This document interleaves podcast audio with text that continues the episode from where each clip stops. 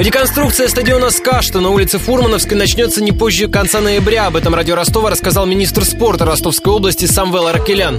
По словам чиновника, проект стройки практически согласован. Нами э, выстроено активное взаимодействие с нашим спортивным клубом армии и э, с Центральным спортивным клубом армии в Москве. На сегодняшний день э, значит, завершается экспертиза проектной документации по стадиону СКА. И до конца года, скорее всего, где-то в районе ноября месяца будет начата там реконструкция. Арена СКА вместе со стадионами Олимп-2 и Локомотив послужит тренировочной площадкой для команд участник чемпионата мира в 2018 году. ФИФА предъявляет особые требования к спортивным площадкам. Там должны быть натуральный газон, трибуны минимум на 500 зрителей и пресс-центр на сотню журналистов.